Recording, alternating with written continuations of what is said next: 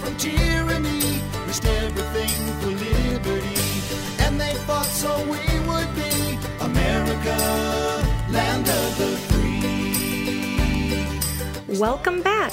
I'm Amelia Hamilton, and this is the Growing Patriot Podcast. When we left off last time, a big war had just ended and Great Britain needed to pay it off. So they were taxing the American colonies and trying to make them pay for it. But the American colonies weren't really used to that. They had been pretty much left alone. And aside from that, there was nobody in Britain who was speaking up for the American colonies. There was no representation, no one representing them. In this episode, we're going to talk about how the British government kept trying to get money out of the American colonies through taxation, and how the colonists said no taxation without representation. Are you ready?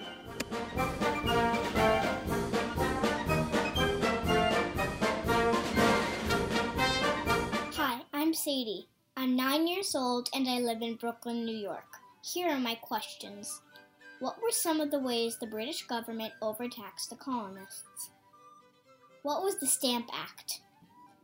What role did the various acts play in making the colonists rebel?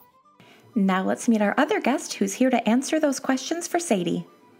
Well, my name is Matthew Hurt, and I am the Director of External Relationships for a training foundation called the Grassroots Leadership Academy.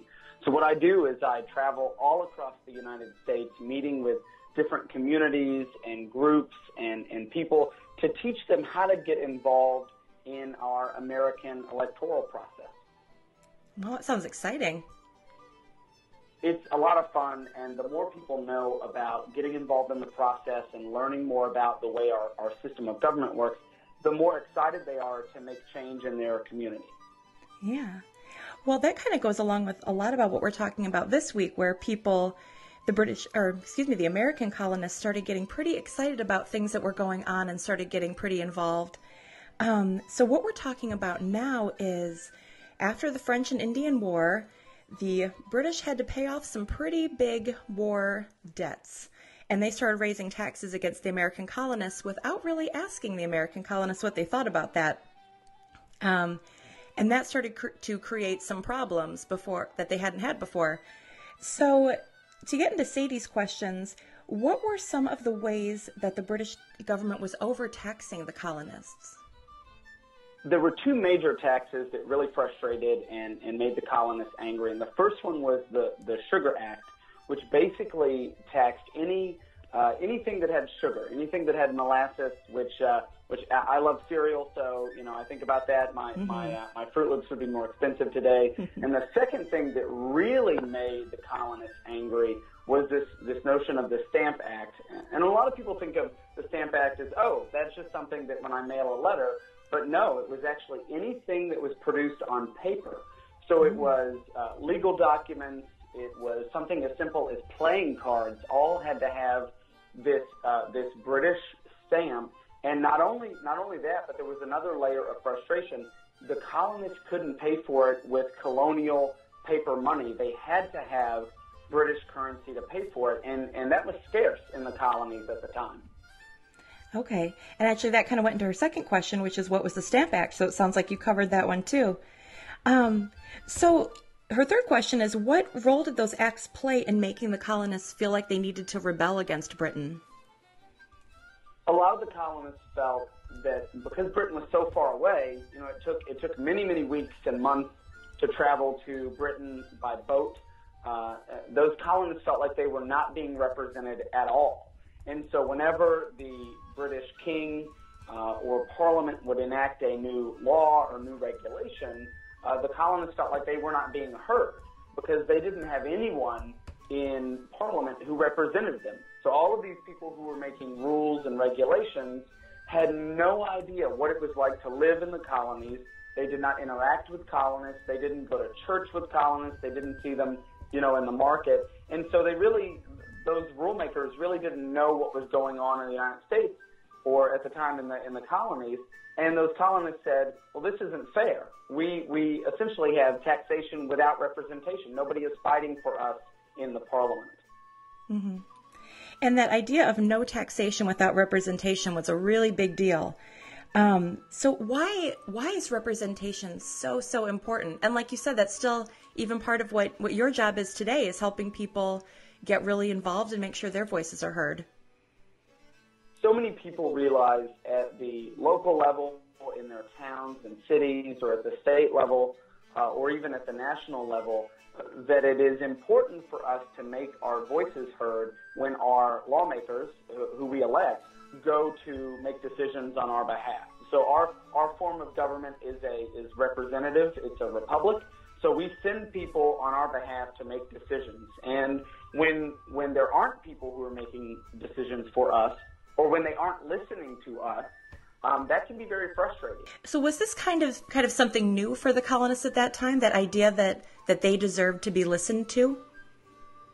This was definitely a new concept, and, and to go back just a moment to the Stamp Act uh, we talked about a moment ago, mm-hmm. the Stamp Act was the first time that the British Crown, that the King, directly taxed uh, the colonists. And so this was a that was a completely new concept to them in the 1760s, and they got so upset by it that a year later, that the, the protests and everything sort of mounted, and a year later, Parliament repealed that Stamp Act. And so, in fact, because a percentage of colonists got so upset, they were so frustrated uh, that Parliament listened to them, and they, they sort of, it's funny, they sort of wedged themselves into being represented a little bit. And so mm-hmm. we look at that and we look at the percentage of, of colonists who were upset, what ultimately led to the revolution.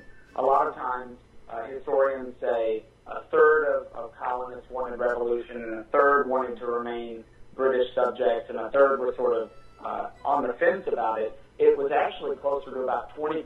So one in five people wanted to break off from uh, from Great Britain. They wanted to become their own country, and it took a lot of persuasion. And this is this is what we do today in, in politics: is we persuade our neighbors to agree with us mm-hmm. uh, until we build a a majority of people who say, okay, we're going to pass this law or we're going to enact, um, you know, this new this new thing. Yeah. Yeah. So it's about um, you know building those those um, relationships and getting your voice heard. And I know we're going to be talking a lot about you know groups like the Sons of Liberty that all all got together and, like you said, made your made your voices heard and persuaded each other. And and we're going to be talking a lot too about just the power of of language. One of the really cool things that I've seen as as I travel the country and talk to to people of all ages and all stripes and all backgrounds is if just a very few people get together um, you know, they can make a significant change in their communities. And and even if you're, you know, if you're listening to this and you're a young person and you say, well, nobody listens to me, I'm just a kid, uh, the adults don't care. I've seen young people make an impact in the political process as well. And so if you have an understanding about what it means to be American, about what these freedoms that we are we are guaranteed, these rights which are enshrined in our Constitution, uh, you can go out and make the case in your community to your friends at school, to your neighbors, to the folks at church, to the folks in, in the community, and you can change hearts and minds and move the ball toward more freedom and more opportunity. That, that is an exciting thing to think about. And your kids were involved back then too. They were. So many, and, and, and a lot of people don't realize this. The average age of the founders was in they were in their late 20s and early 30s. So you're thinking now, like I'm I'm I'm in elementary school or I'm I'm coming up on middle school or thinking about high school. Uh, a lot of these a lot of these founders who helped create this great nation were young people, and and they were they were putting it all on the line. You know, they were they were sometimes sacrificing, as, as they said, their lives their fortunes and their sacred honor to create and establish this wonderful country. And it was because they were brave. It was because they they knew there was something bigger than themselves that they had to do, and they took that responsibility and they and they represented their brothers and sisters in the community uh, to help create this great nation. Yeah, and again, you you again um, you use that word represented, and that goes back to to the idea, you know, from for this episode, which is the no taxation without representation, and the idea that you know, the more the more local, you know, they wanted the representation to be here in the colonies. And there were some colonial governments, but then Britain decided that they really wanted to be in charge again, which the colonists weren't used to. The British government um, had had established a few governing bodies here in the colonies, and then as colonists, you know, when you get a little bit of taste of freedom, you know, when when bedtime is becomes eight thirty instead of eight, or Sure. you get that extra snack, um, you you really begin to appreciate those expanded freedoms. And the colonists were getting used to freedom, and not only that, but they were so far away. They were the colonists were so far away from the governing body that it was almost like they didn't even think about the governing uh, the the parliament except when they were engaging in, in the Stamp Act, or except when they wanted to buy something and there was there was a huge tariff, and it was a constant reminder of how frustrating it was for them. And so, you know, as you said, Amelia, um, those decisions made at the most local level. So when you think about the school in your community, or that park, or the library, or what you should do to, you know, something like feeding the hungry or providing the homeless with a place to live, a shelter. You know, people come together at the most local level in their towns, in their communities to solve those problems most effectively. And even today, we're realizing that Washington, D.C. is really far away from uh, where a lot of people live, and they don't think about Washington because they're they're concerned with solving the problems in their own communities. And I think that's what the colonists were thinking too: is is government is so far away from us um, that you know we would rather do this on our own than have to wait months and months on a decision from somebody who is just going to tell us no anyway. Sure. Especially because back then, you know, with travel and communications, it was an ocean away on a boat and writing letters. And, you know, certainly you couldn't send someone a text message or get on an airplane either. It would take weeks and weeks and months and, uh, to even send a message, and then for that message to, to return, it was weeks and weeks and months again. And so it, it's really fascinating to me, you know, thinking about what the colonists were going through at the time. That the Stamp Act was was was enacted in 1765, and it was it was almost a year later. It was it was just shy of a year that it was repealed. And so you have to you have to think, wow, these colonists got really frustrated, and that word traveled very quickly, much more quickly than many of the other uh, interactions between the colonists and, and the British Crown. And I think about it from the other side too that for a king, that had to be pretty interesting. Um, you know, they really wouldn't have had a lot of experience with people, especially in a colony like that, pushing back and saying, "No, we deserve we deserve to be heard too," and then actually for the king to change his mind and say, "Okay, you can have your way." That must have been really something for for George III over there. there is a big difference in the way uh, monarchy, which is which is when you have a king. Uh, a lot of people at that time thought the king was ordained by God, that, that he would be the ruler of, a, of those people.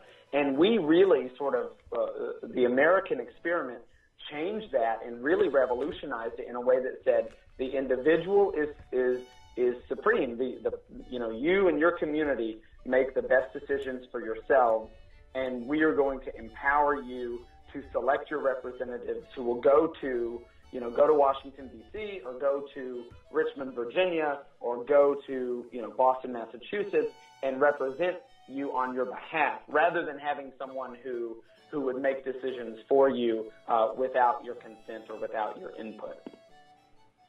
Yeah, so you know from from then until now it's really all about being represented and people it's important to be heard. That's really what it all comes is. down to. And and I can't stress enough that what I've seen is when just a few people get together, you know, as as, as small as a handful, three, four, five people, they can really make a change in their community. One of my friends, uh, who's a member of Congress, who and, and congressmen represent you know, 700, 800,000 people.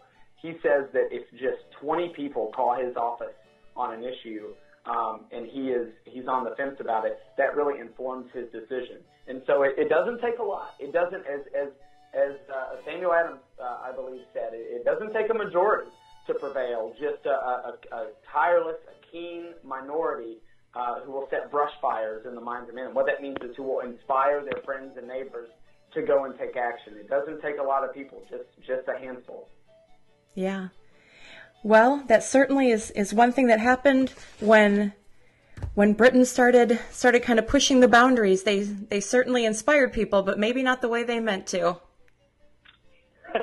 and and what what you know what came of that? It was an awesome an awesome reflection of of this American ideal, this American experiment, and we have now for more than 200 years uh, been the the beacon of freedom around the world. People look to us and they say that is what we want in our government. That is what we want in, in our people is people who are represented by those they send to Washington or wherever um, and make decisions on our behalf. And people yearn to be like us, yearn to be like America. Mm-hmm. Absolutely. Well, Matthew, thank you so much for joining us today. This was great to learn about how all of this got started and the idea of no taxation without representation and how that really took off to be the idea of you know our voices being heard and it's grown throughout the centuries and still matters so much today. It was really awesome to be with you. Thank you.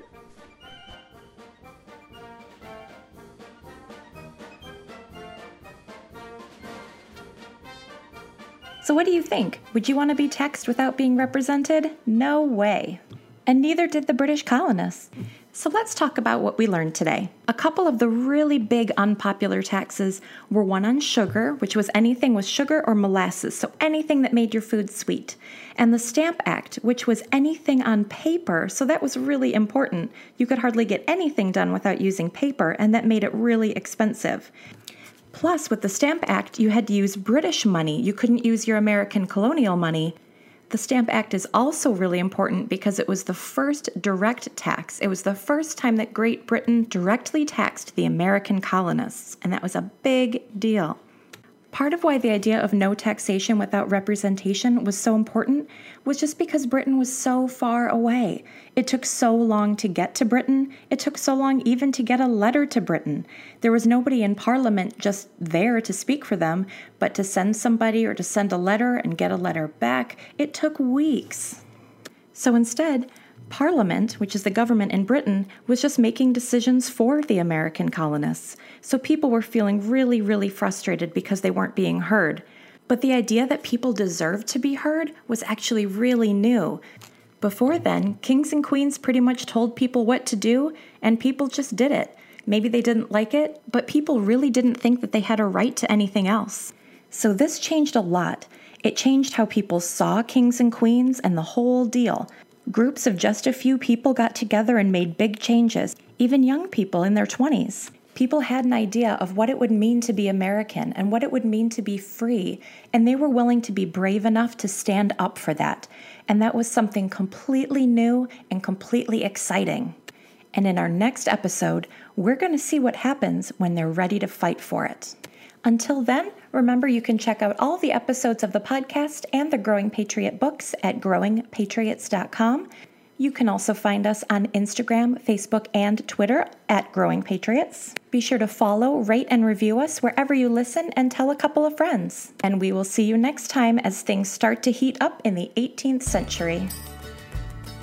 Goodbye until then. They freed us all from tyranny